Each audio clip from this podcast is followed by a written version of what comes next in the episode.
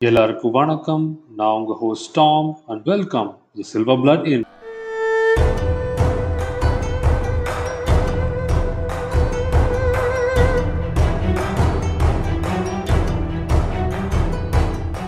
The king had fled from Seoul.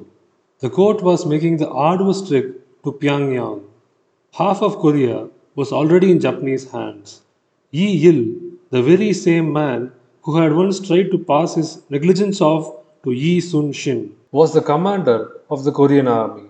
His forces were routed in battle after battle. Essential fortifications and choke points were abandoned, surrendered with barely a fight. Then, the Battle of Chungju, the regular Korean forces under the commander of a man named Shin Rip was annihilated. This is the moment that forces the king to abandon his capital. This is the moment that leads many to fear that Korea as a nation may not survive. But on the very same day that the king fled from his seat, Admiral Yi was destroying the Japanese fleet in Okpo harbor. Hope for the nation lived in a handful of ships plying the coast. For three weeks after Okpo, Yi gathered charts, scouted out the enemy fleet, and waited for his secret weapon, the turtle ship, to arrive. Then his spies reported to him that the Japanese were anchored at Sacheon. This was too near his personal headquarters for comfort, so it was time he tested out the turtle ship. It was time he drove them off. But when his tiny fleet of 26 ships arrived outside Sacheon, he saw that the Japanese arquebusiers had taken up positions along the cliffs above the harbor. If he were to attack, they could pour down fire on his ships. He pondered this for a moment. Then he sent a small detachment to sail within the sight of the Japanese fleet. Once they were sure the Japanese had spotted them, they turned and fled, and the Japanese gave chase. But the retreat was feigned. As soon as the Japanese fleet entered open water, Yi fell upon them with his entire force. His turtle ship plowed into the middle of the Japanese armada. Cannon fire rang out from all sides. Ships splintered and burned in the setting sun. The Japanese tried to close in, but they couldn't manage to board the covered turtle ship. With the Korean warships surrounding them and the turtle ship in their midst, the Japanese fought a hopeless battle until all 13 of the ships that had pursued the Koreans to open water were at the bottom of the sea. Not a single Korean vessel was lost. After the battle, as his commanders gathered for a debriefing, Yi loosed his coat, pulled out a sword, and dug out a bullet that had lodged in his shoulder. His sub commanders were amazed. To maintain morale, he had let no one know that he had been injured in the fight. But as they all sat dumbfounded, he simply began to brief them on what to do in case of a counterattack. The next day, local fishermen reported to Yi that the Japanese were anchored at Dangpo and their men were sacking the city. He ordered his fleet to move with all haste. He would not let another Japanese slaughter go unanswered. When they reached the harbor city of Dangpo, he once again smashed through the enemy line with his turtle ship, positioning it right next to the enemy flagship and buried shot after shot in its side. With his turtle ship in their midst, the enemy couldn't maneuver, and because the turtle ship had heavy guns on all sides, it couldn't be flanked. It simply loosed salvo after salvo at everything around it. And while the turtle ship caused chaos, the rest of the Korean ships surrounded the Japanese and trapped them in the harbor. At the height of the battle, one of Yi's sub-commanders, Quan Jun, stood upon the deck of his vessel, drew his bow, and loosed an arrow at the enemy admiral. The shot found its mark. Two of his men then leapt upon the enemy flagship and cut off the Japanese admiral's head. Seeing their commander's head held aloft, the Japanese were thrown into a panic. Command broke down, and in the chaos, Yi's ships sank the Japanese vessels one by one. As night fell and the Koreans withdrew, not a single Japanese ship remained. Two days later, another Korean fleet, a fleet that was supposed to have joined them before any of this began but ran behind, finally rendezvoused with Yi, bringing his squadron up to 51 ships in total.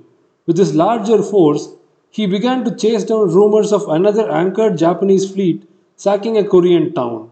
The rumor turned out to be true, and again Yi pounced upon the Japanese while they were disorganized plundering a town. Again, he sent his turtle ship into their midst, and again he used a feigned retreat to lure them out into the open water. although this time he did it to keep the Japanese from fleeing to the shore if they were defeated.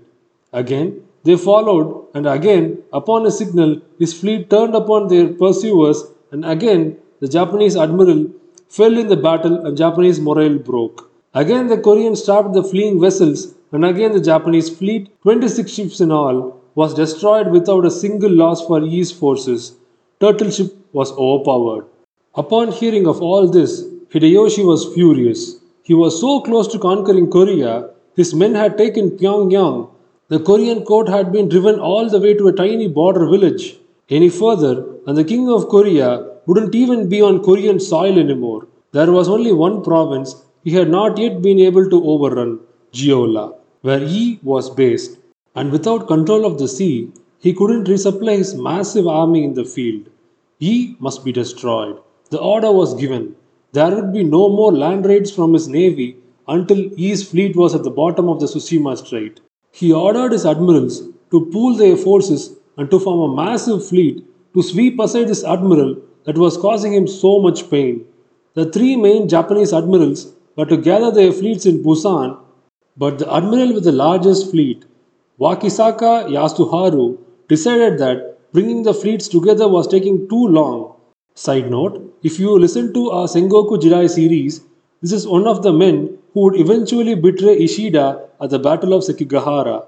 Anyway, eager for glory and unwilling to wait for the rest of the Japanese forces, he set out with his 73 ships. I mean, why wait? He had 73 of the best ships in Japanese fleet, and he knew Yi's armada, however devastating they might have been so far, was a small force. But he hadn't been idle after his last battle. He had been drilling his men in new tactics and constructing additional ships. With these new additions, his fleet now numbered 56, and most importantly, with two new turtle ships he could bring to bear.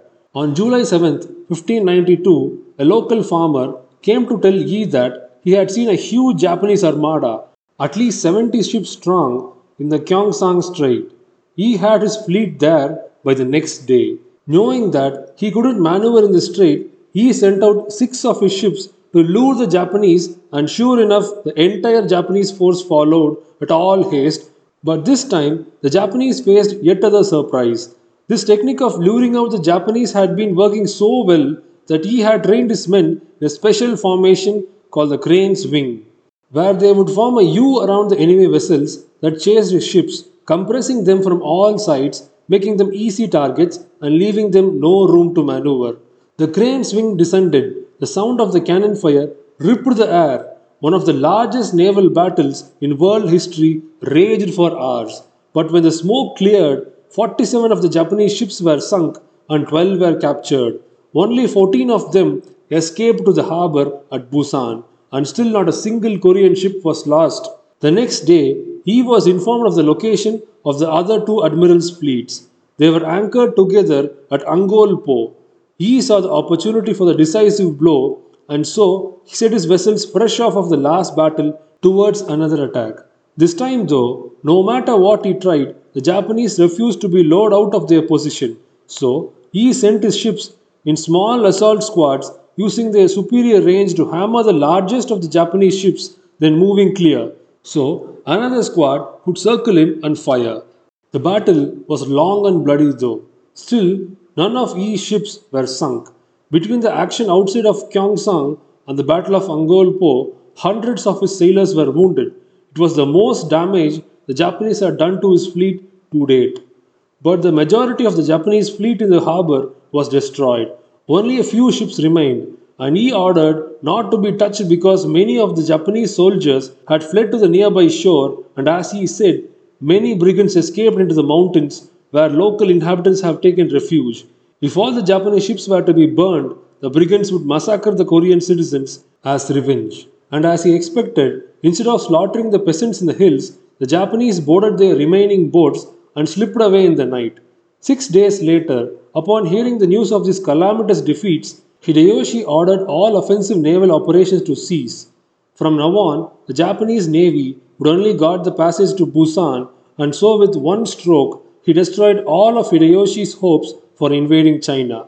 And without being able to resupply from the sea, even the Japanese efforts on the Korean peninsula were in jeopardy.